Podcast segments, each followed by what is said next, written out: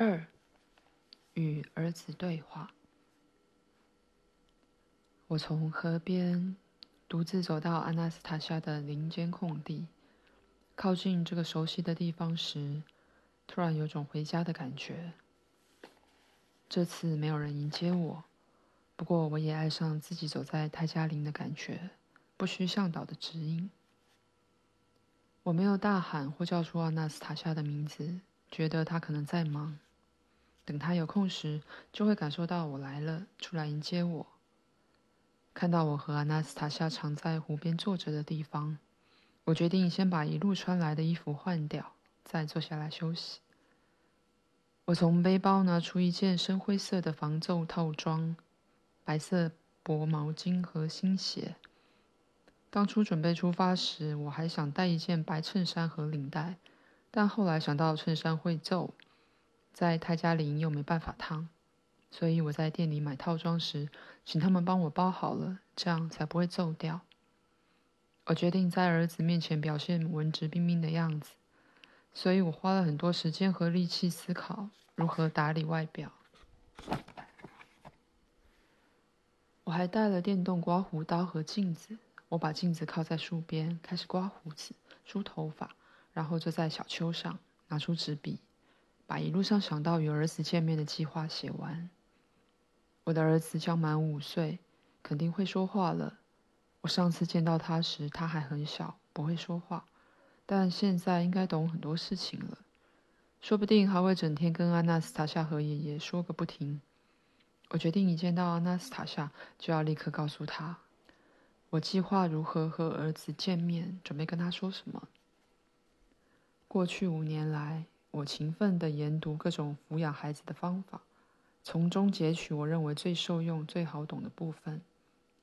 我还咨询很多教育学者和儿童心理专家，归纳出对我有用的结论。而现在，在与儿子见面之前，我想先和阿纳斯塔夏讨论我想的计划和结论。一起重新思考所有细节，请他建议我一开始可以跟儿子说什么，还有我说话的站姿。我觉得站姿很重要，要让孩子觉得父亲很重要。但一开始还是得让阿纳斯塔夏向儿子介绍我。笔记的第一点正是阿纳斯塔夏向儿子介绍我，让他用简单的几句话介绍我，比方说。你看，儿子，这是你的亲生父亲。但他必须很慎重的介绍，让孩子立刻从他的语气感受到父亲的重要性，之后才会尊重父亲。我忽然觉得周遭万籁俱寂，仿佛进入警戒模式。我没有被这突如其来的寂静吓到。每次我和安纳斯塔夏在泰加林见面前，都会这样。泰加林和所有生物全部看似停下动作，仔细聆听并观察，判断外来者是否对他们的女主人带来不快。如果没有感到威胁，他们就会冷静下来。我从这阵宁静知道，阿纳斯塔夏已经悄悄走到我的身后，感受她的存在并不困难，因为我的背后总会先感到一股暖流，只有她的眼神可以带来这种感觉。我没有立刻转身，而是继续坐了一会儿，感受这种宜人且愉悦的暖流。接着我转身，看到了年幼的儿子打着赤脚，稳稳的站在草地上。他长大了，淡褐色的卷发及肩，穿着麻质纤维织成的无领短袖衬衫，五官长得像阿纳斯塔夏，应该也有一点像我。只是一时之间还看不出来。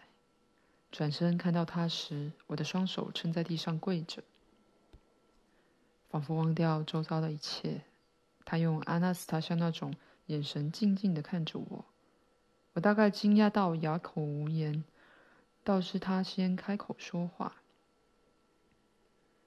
向你的光明思想问好，爸比。”“什么？当然也向你问好。”我回答：“爸比，请原谅我。原谅你什么？我打断你重要的思考。我原本站在远方，不想打扰你，不过我很想走到你的身旁，爸比，我可以安静地坐在旁边，等你把事情想完吗？什么？当然可以呀，坐吧。他快步走到离我半公尺处，坐下来一动也不动。我不知如何是好，依旧维持刚刚手撑在地上的跪姿。等他坐定位后，我心想：我得摆出沉思的姿势，让他觉得我在想重要的事情。我要思考接下来该怎么表现。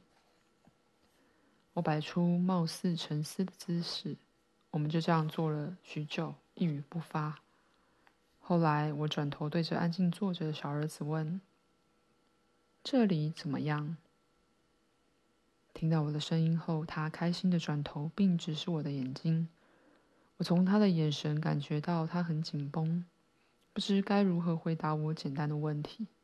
他后来还是回答我：“爸比，我无法回答你的问题，我不知道这里怎么样。”爸比，这里的生活一天一天的过，很美好。我得想办法继续聊天，我想，不能错过这个机会。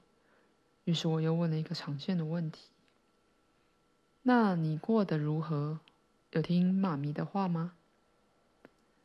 他这次会立刻回答我：“每次听到妈咪说话，我都很开心，也很喜欢听爷爷们说话，我也会跟他们说话。”他们会听我说，可是阿纳斯塔夏妈咪说我话太多了，要我多思考。但我想得很快，想用不同的方式说话。什么不同的方式？像爷爷们那样一次接着一次的讲，也像妈咪和爸比你一样。你怎么知道我我讲话的方式？妈咪示范的。她开始用你的方式讲话后，我觉得很有趣。是吗？哇，那那你想当什么？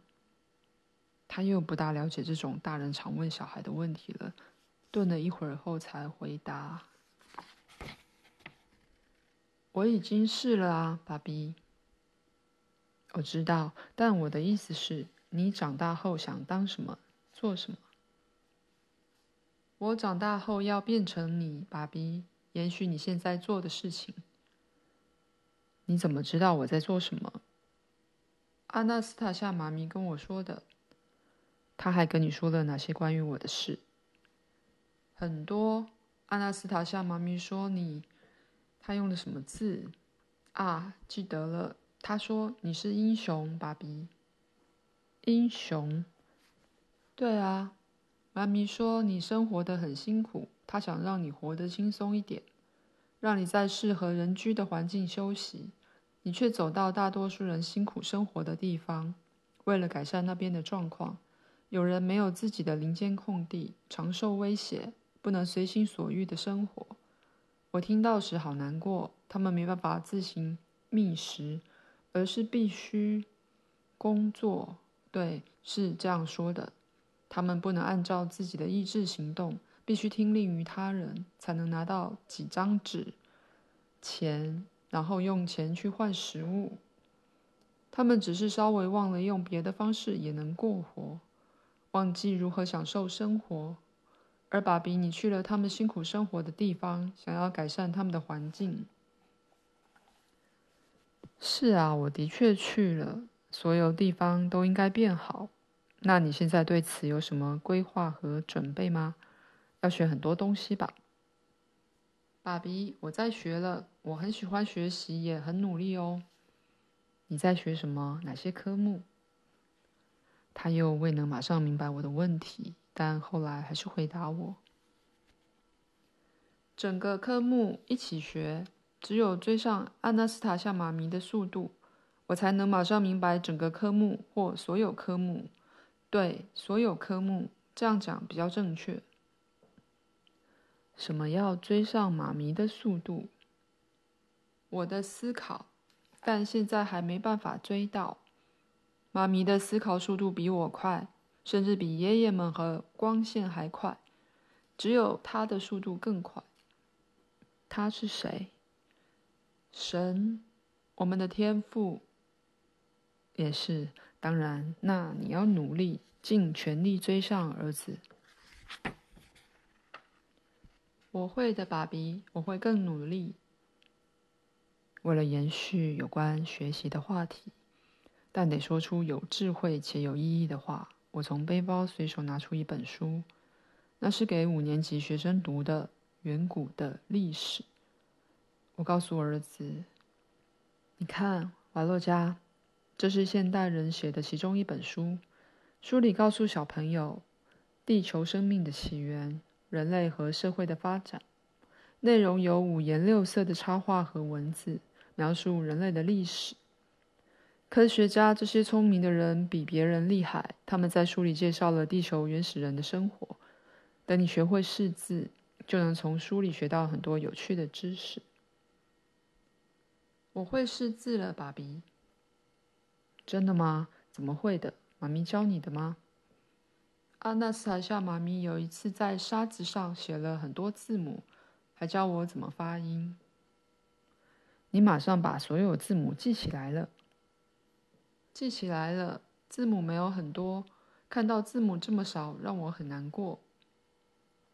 起初我没有特别注意他说的字母数量，只想听他是否真会识字。